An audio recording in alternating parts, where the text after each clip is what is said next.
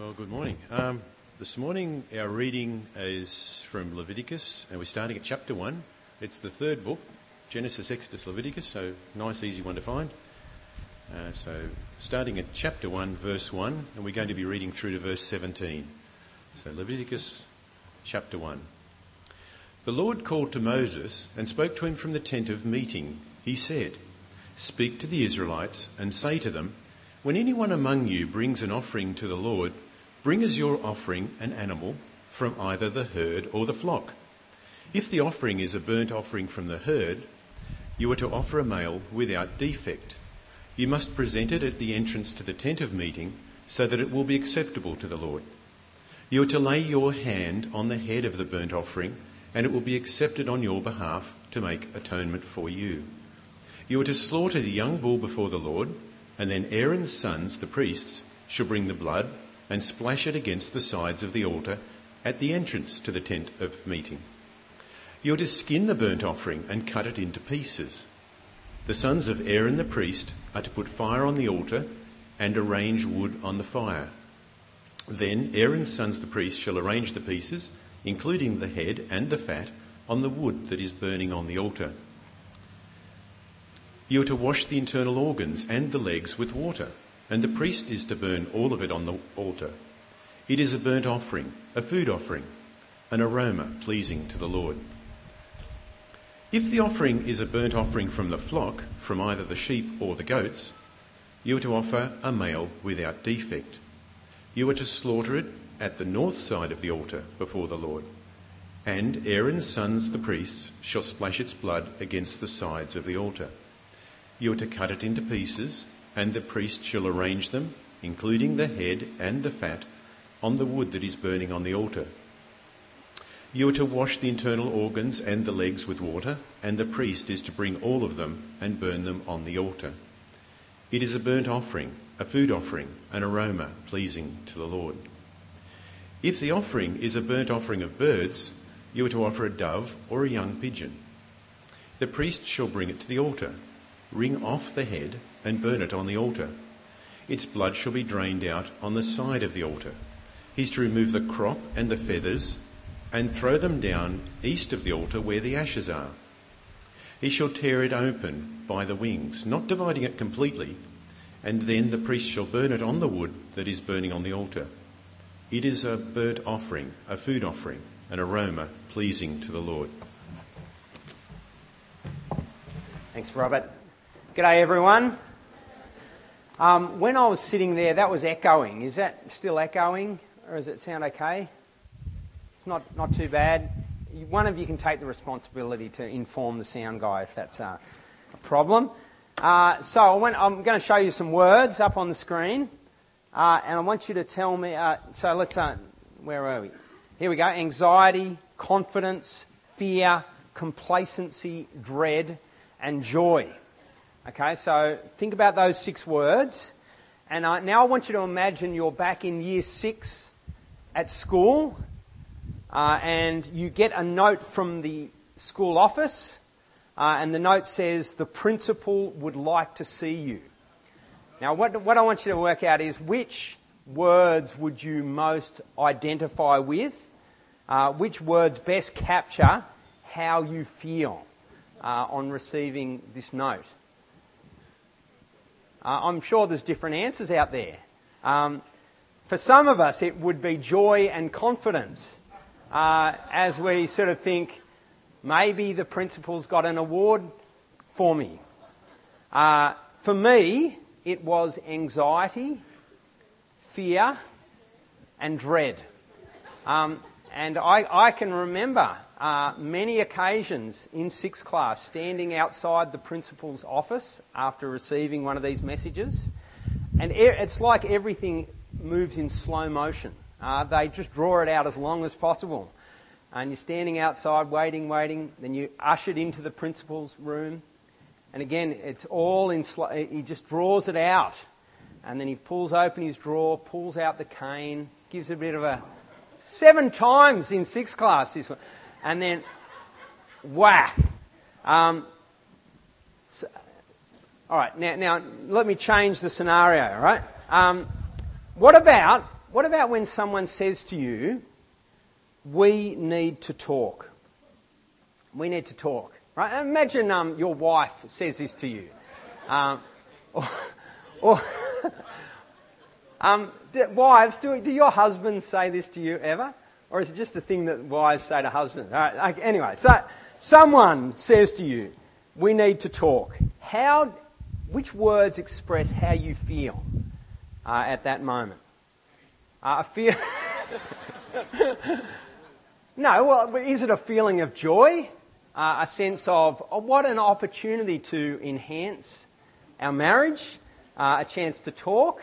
Uh, this could be good. Uh, for me, when Ruth says that to me, we need to talk, uh, automatically I go into the defensive mode. Uh, anxiety and fear are my first responses. Because we need to talk feels like it's code for you've done something wrong and you need to deal with it. You need to do something about it. And, and uh, the problem is sometimes I have no idea what I've done. Uh, sometimes those words come when I'm feeling most happy about things. Uh, and things seem quite to be, you know, cruising along quite well to me. Uh, and so I start retracing my steps, thinking, what, what, what, have I done? What have I said that I shouldn't have? Or what, what did I say that I do that I forgot to do? And, and um, conversation uh, this is coming on and off, is it? Sorry about that.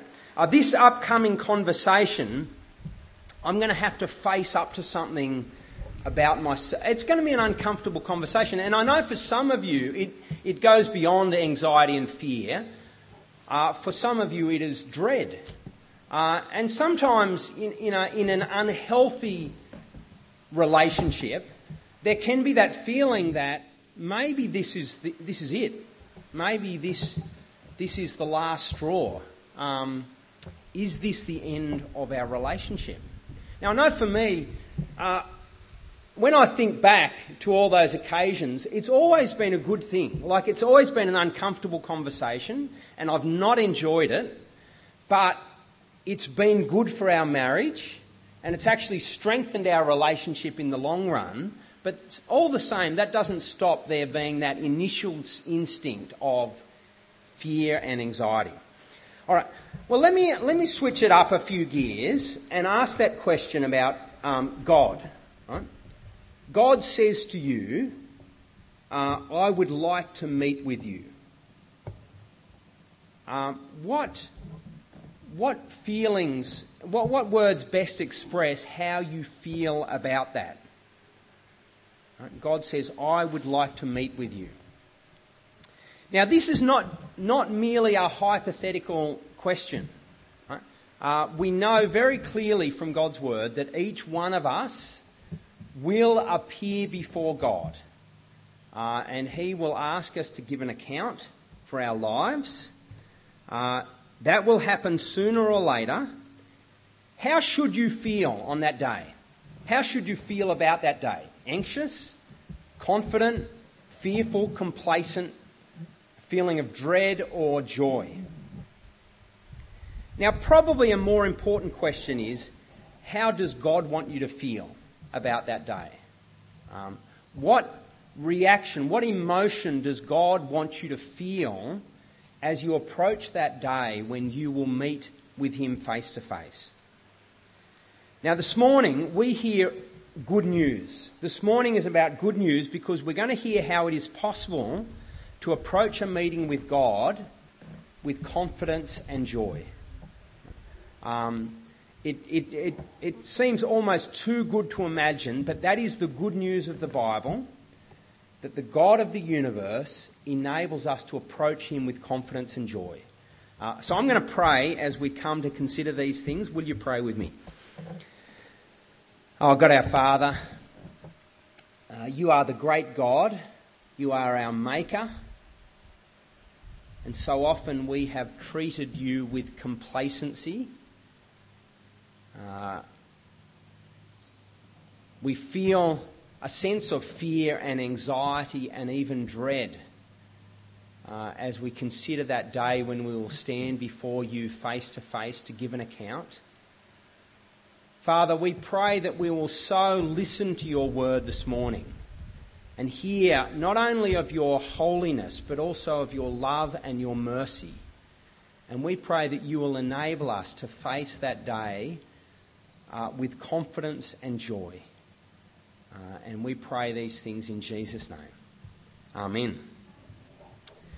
Okay, so I'm, we're in Leviticus today, and we're starting in this series, uh, but I want to sort of set the scene. Uh, and the Bible begins with those two things confidence and joy. Adam and Eve in the Garden of Eden, uh, and it is just so good. You know, and uh, I just love the pictures of, you know, you just any fruit, you can just pull it off the vine and you rip it open and it drips down your naked body and, and no one's worried about it. Uninhibited, joyful. You know, it's just, it's, it's great. But then sin enters this good world. You know, there's this tree that God has said, the day you eat of it, you will surely die.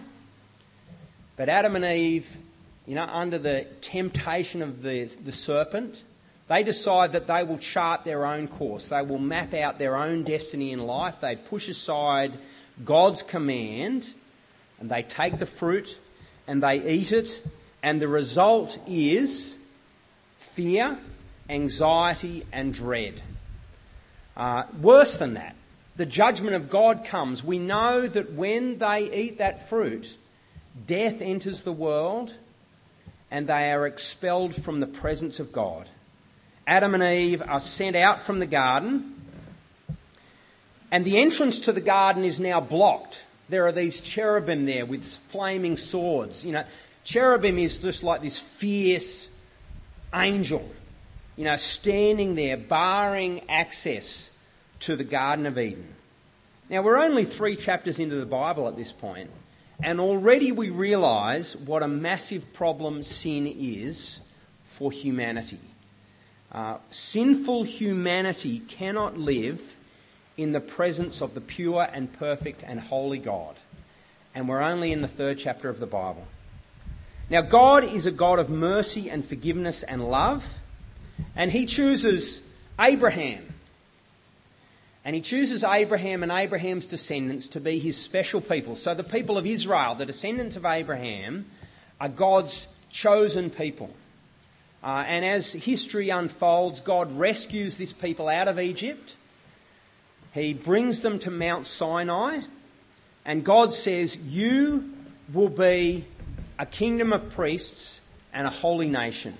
Out of all the people on earth, you are my special possession.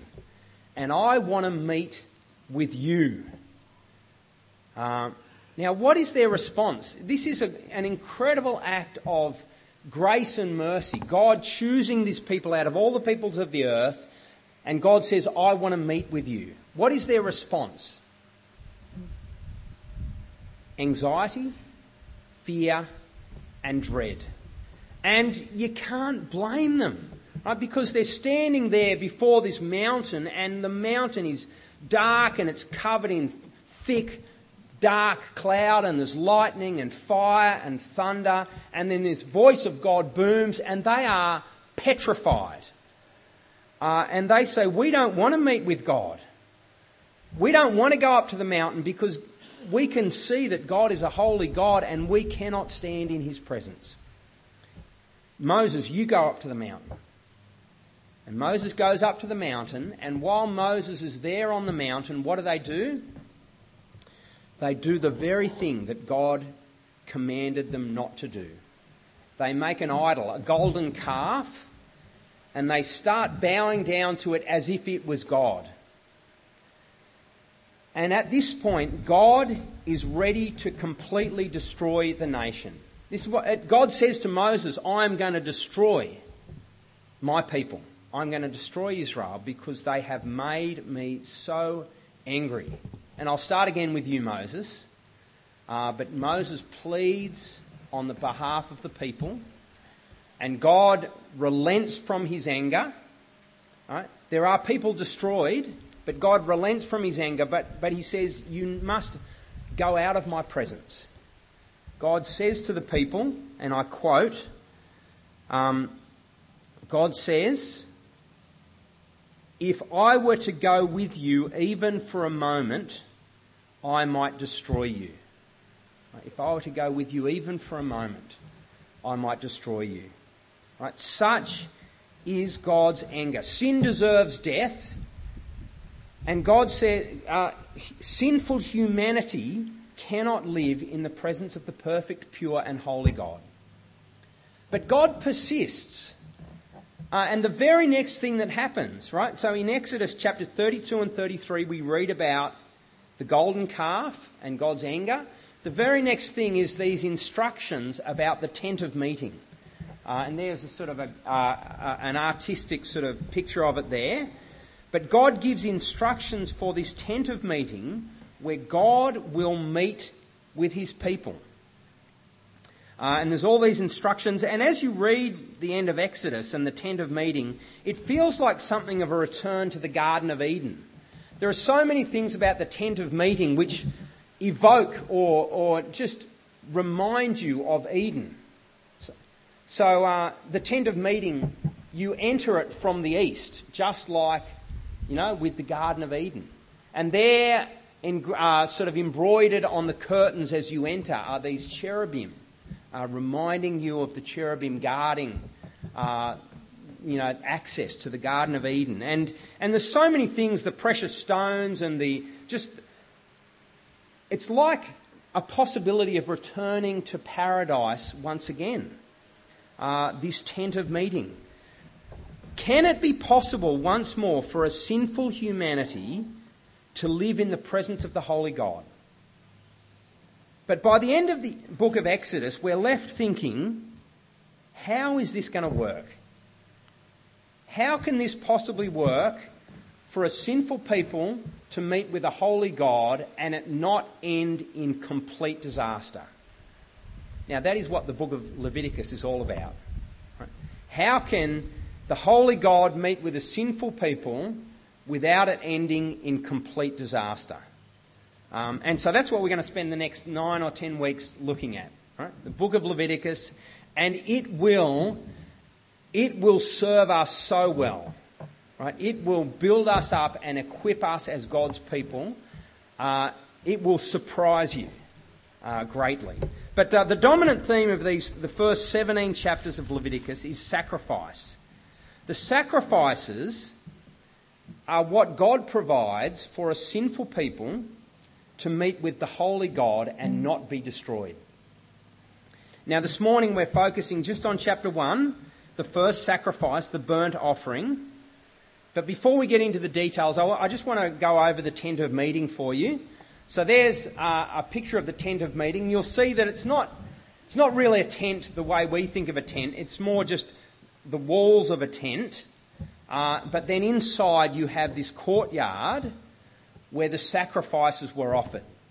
Um, and uh, just to go into some more detail, you have the altar for the sacrifices where the coals and the fire would burn and, and the sacrifices be placed. You have the wash basin where all the yucky bits of the sacrifices were cleansed and washed. Uh, and there behind there is the holy place. And we'll find out much more about that when we get to Leviticus 16. Uh, but that is like the place where God dwells amongst his people. And you can't see in there. Right? It's covered in these thick uh, animal hides.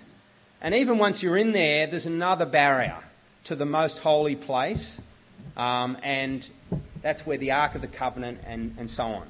But uh, we're focusing on this burnt offering. And so what you have in the picture here is a person, you know, just imagine yourself bringing your best bull uh, into uh, the tent of meeting. Uh, and so there you are. The priest meets you as you come into the tent, uh, and you go in. Uh, and Exodus, Leviticus chapter 1 explains how it all works. Right? So the, it had to be a bull without blemish. Right? It had to be your best prize bull. Right? This is a costly animal sacrifice. Uh, and God doesn't um, discriminate against poorer people, so there are options if you're not as wealthy. you can bring a male lamb, or if you're really poor, you can bring a bird uh, as your offering. Um, so you're not, uh, you're not kept from the burnt offering just because of your socio-economic status, but however rich or poor you are, it is a costly sacrifice.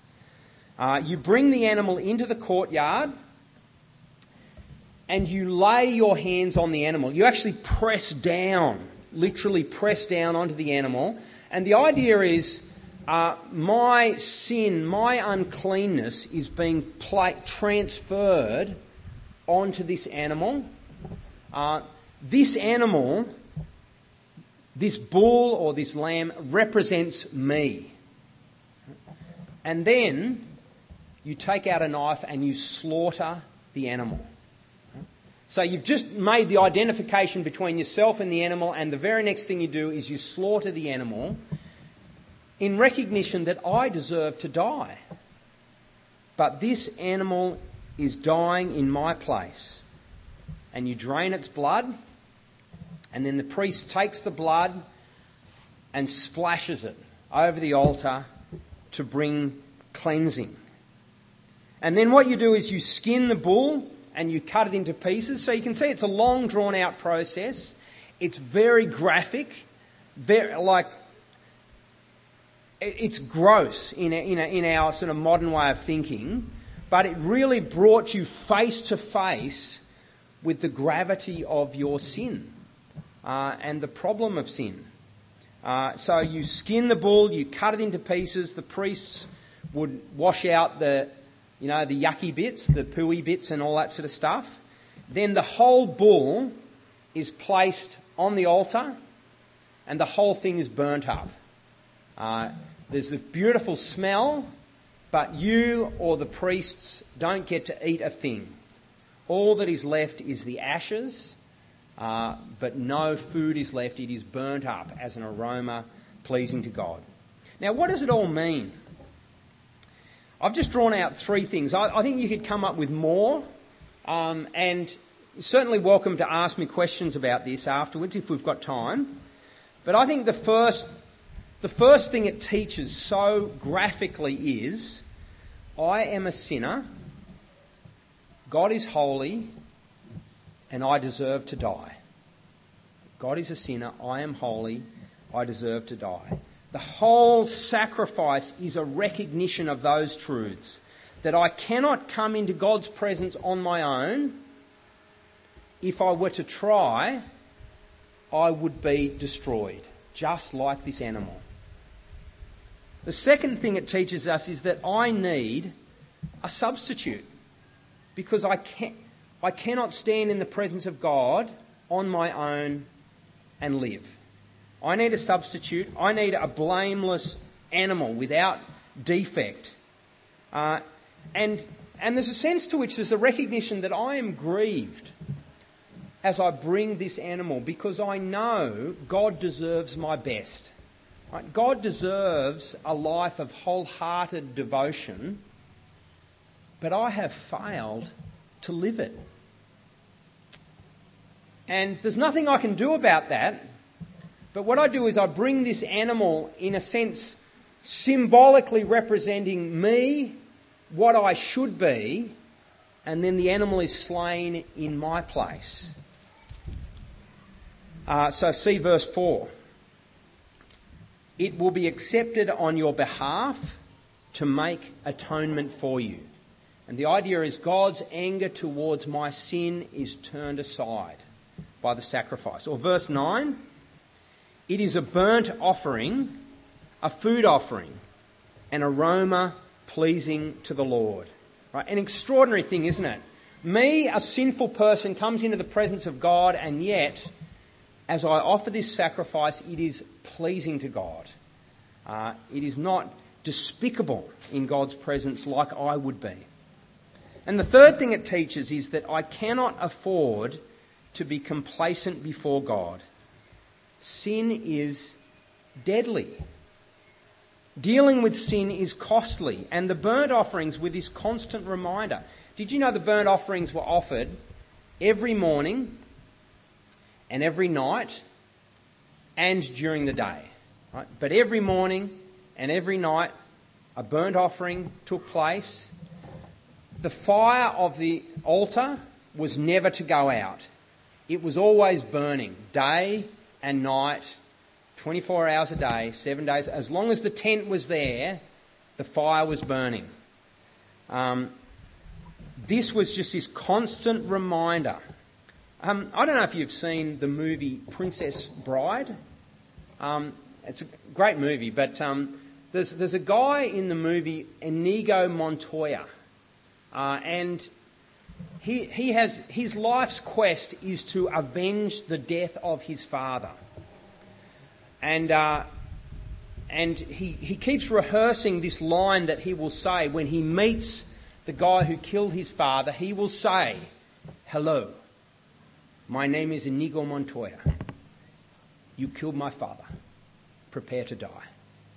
And he just practices that line over and over again. Hello, my name is Inigo Montoya. You killed my father. Prepare to die. Hello, my name, and, and on and on and on. Now, the burnt offering is like that, right? This constant reminder I am a sinner. God is holy. I deserve to die. I am a sinner. God is holy. I deserve to die. And every day there is that reminder morning and night, the burnt offerings, the bulls would be brought into the tent of meeting, reminding me Every day I would smell the aroma in the camp. Every day the fire would be burning day and night. Uh, every time we brought one of those sacrifices and entered the courtyard, I am a sinner. God is holy. I deserve to die. It was such a graphic, in your face reminder of those truths. And I want to say, surely these are lessons we need to learn. Um, I think these are things that we so easily forget. In our casual society, we can be overly casual when we come to think about God. Now, did you know God is meeting with us this morning? Right? The Bible tells us that when we gather in, his, in the name of Jesus, God is in our midst. Um, but none of us has brought a bull. Right? None of us brought your prize bull to sacrifice. Um, how is that possible? Right? It has cost you so little to be here. The most it's cost you is a little bit of petrol and you lost your sleep in. And let's face it, some mornings, that's too big a sacrifice. Where you think, no, I, I need my sleep more than a meeting with God and His people. Surely one of our great dangers is that we can be overly casual in our relationship with God. And our danger is to take these truths for granted. This is why we need to hear from Leviticus because it confronts us with these truths in a way that you just can't escape them. Uh, and I've got to say, this has been a massive challenge to me this week because I know that I can be overly casual in my relationship with God. And this just reminds me no, I am a sinner.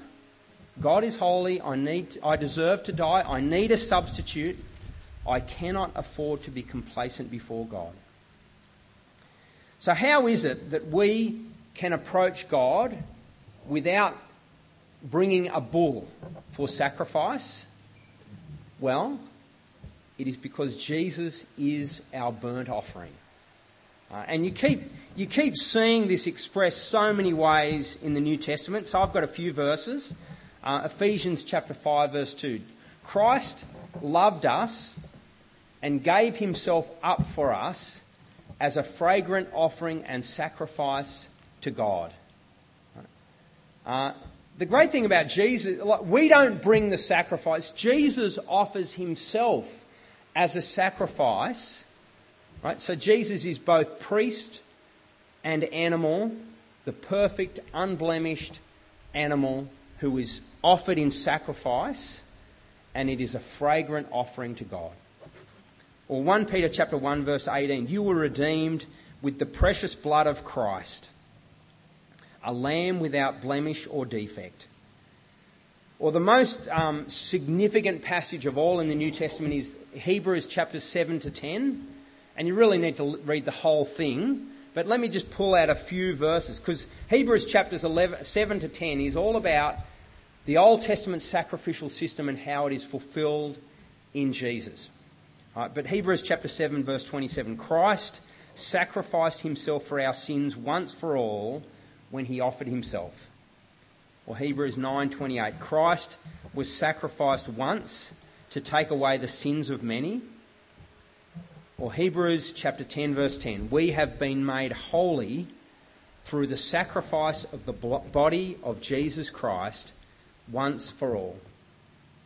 These are just amazing truths that the sinful people like us can be made holy and clean in the sight of God. So, what does it all mean for us? Well, firstly, I am still a sinner. God is still holy, and I still deserve to die.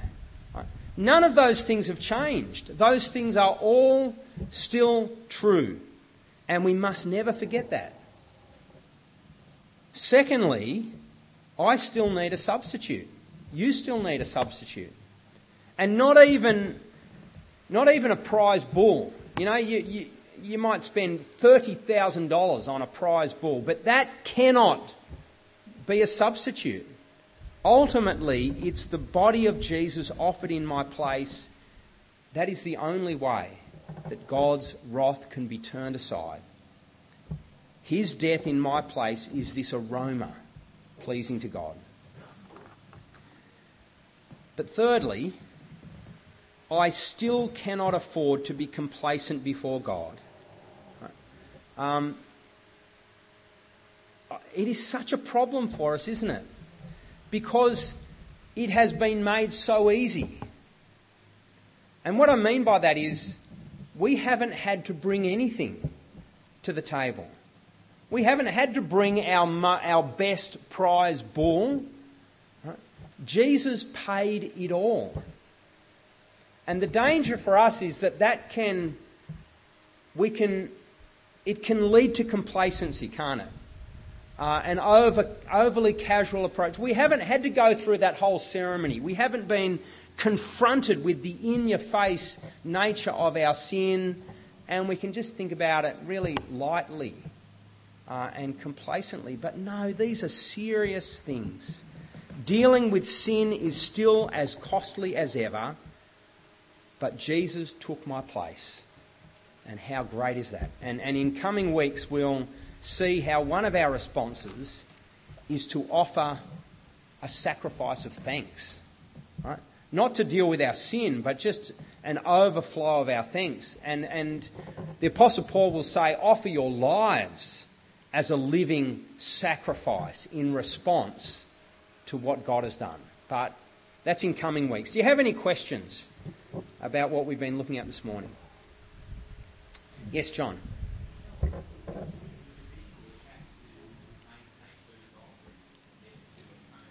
Yeah. So the question is how frequently would an individual have to make a burnt offering to atone for sin? Um, I'm, I'm having a little difficulty tracking that down exactly. So, what happened every morning and every night was the priest would bring a burnt offering. So, that wasn't an individual doing it. So, that was happening morning and night every day.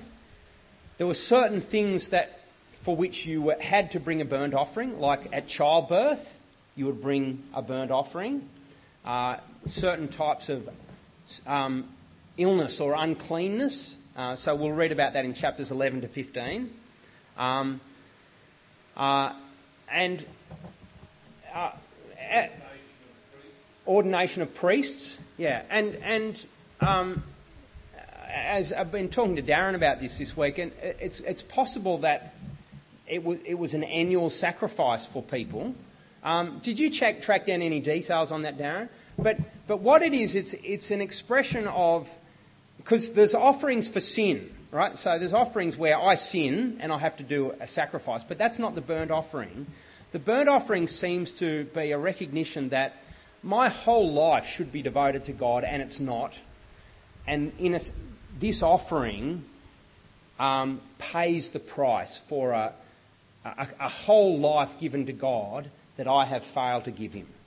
Yeah. So, so we, we don't know exactly the details, but perhaps an annual um, family sacrifice. Yeah. Keep going.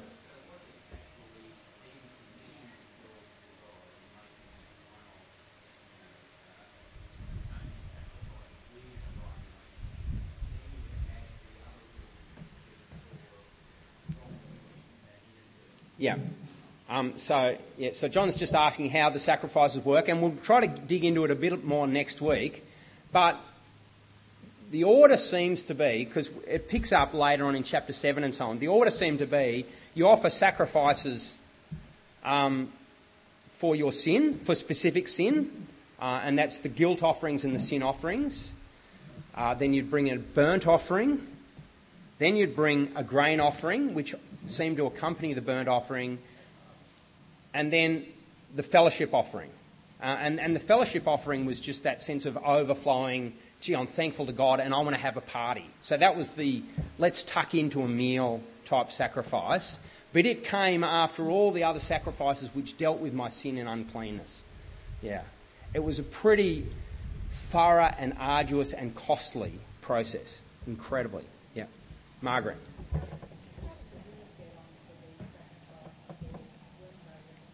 How did the women get on for these sacrifices? Can I come back to you on that question? Um, I, don't, I don't know the specific answer to that question. Does anyone else know off the top of your heads? Uh, I'm happy to come back to it next week. Yeah, after childbirth. Yeah, so we'll, we'll see that one later on. Yeah, so I'll pick up on that uh, for you next week. Let me, let me draw things to a conclusion. At the start, I asked this question, right? Uh, you know, God says to you, I would like to meet with you. Right? Uh, and we know sooner or later this is going to be the reality. We will stand face to face before God. Now, if any of us was to stand before God on our own, we are right to feel anxious, fearful, and a sense of dread. Uh, and even worse than that, like sheer terror. Right? Those are right responses because for a sinful person to stand on their own before the holy God uh, without a mediator in between, we will be utterly destroyed and consumed. Right? There is no hope for us. Uh, not complacency is funny, isn't it? Because not one of us will be complacent on that day. How many people are complacent in our society about God? There's coming a day when complacency will just go out the window, when it won't even be the thought. All that people will think is, how could I have been so complacent about God? But I just can't believe how.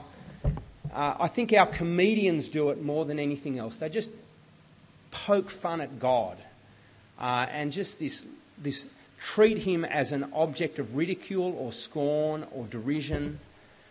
There will be none of that on that day, only fear and anxiety and terrifying dread.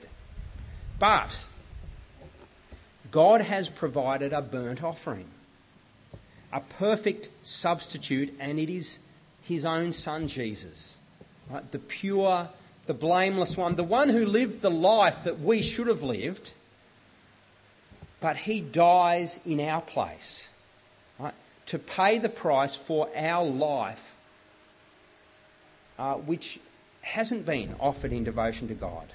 And because of Jesus, we can be confident before God. We can be joyful. Uh, we can actually approach the day of God with confidence and joy, but also fear. I want to add fear because I think that's one of our dangers is we remove fear from the equation. Um, we must never forget that God is holy. Right? He is perfect. He is pure. We must never approach God carelessly. Right? We must drive out complacency before God. Right? It has no place before the holy God. So I'm going to lead us in prayer. Will you pray with me? Oh, God our Father, uh, we want to confess to you that we are a complacent people.